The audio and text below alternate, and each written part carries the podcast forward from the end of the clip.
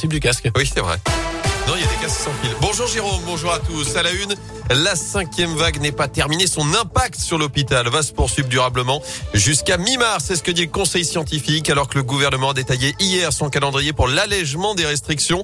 D'abord, le deux février, première étape, le port du masque ne sera plus obligatoire en extérieur. Fin des jauges dans les lieux recevant du public, notamment les stades de foot. Le télétravail ne sera plus obligatoire, mais recommandé trois à quatre jours par semaine. Enfin, dernière date, le seize février, ce sont les discothèques qui pourront rouvrir. Les concerts de brousse seront à nouveau autorisés. La consommation au comptoir sera également possible dans les bars, tout comme la consommation dans les stades, les cinés et les transports. Notez que le pass vaccinal entrera en vigueur ce lundi. Le Conseil constitutionnel doit rendre son avis sur le texte aujourd'hui. Lundi aussi ouvrira la campagne de rappel pour les ados de douze à dix-sept ans. Un rappel de vaccin qui ne sera pas obligatoire. Eux resteront soumis au pass sanitaire. Enfin, pour soulager les pharmacies et les laboratoires, d'autres professions peuvent désormais pratiquer les tests. Ça va vous intéresser, Jérôme. Depuis hier, les orthophonistes, les diététiciens, les opticiens ou encore les vétérinaires peuvent pratiquer des tests P C R ou antigéniques.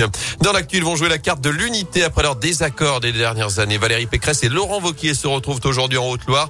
La candidate L R à la présidentielle visitera notamment la maison de santé de Dunières en fin de matinée sur le thème de la ruralité. Direction ensuite le Puy-en-Velay en début d'après-midi. Visite de l'hôtel des Lumières et de la cathédrale avant de participer à une réunion publique salle Jeanne d'Arc. C'était il y a quatre-vingts ans jour pour jour la catastrophe de la Chana, un coup de grisou qui avait coûté la vie à soixante-cinq mineurs à Villars le vingt et un janvier mille neuf cent quarante. Plusieurs événements sont organisés en fin de journée pour commémorer cette tragédie en présence notamment de descendants de victimes. En foot, ces jours de derby, le cent vingt-quatrième de l'histoire, immense défi pour les Stéphanois, dernier de Ligue un encore amoindri, privé notamment de Riyad Boudbouz, positif au Covid, sans compter évidemment les cinq joueurs présents à la C A N, des Verts qui restent sur six défaites d'affilée en championnat et qui n'ont jamais gagné au Parc O L. Coup d'envoi de la rencontre ce soir à vingt et une heures, des Stéphanois qui vont accueillir un nouveau renfort. Eliakim Mangala s'est officiellement engagé avec les Verts jusqu'à la fin de la saison. Le défenseur international de trente ans n'est pas qualifié pour jouer ce soir. Il pourra débuter le week-end prochain en Coupe de France à Bergerac.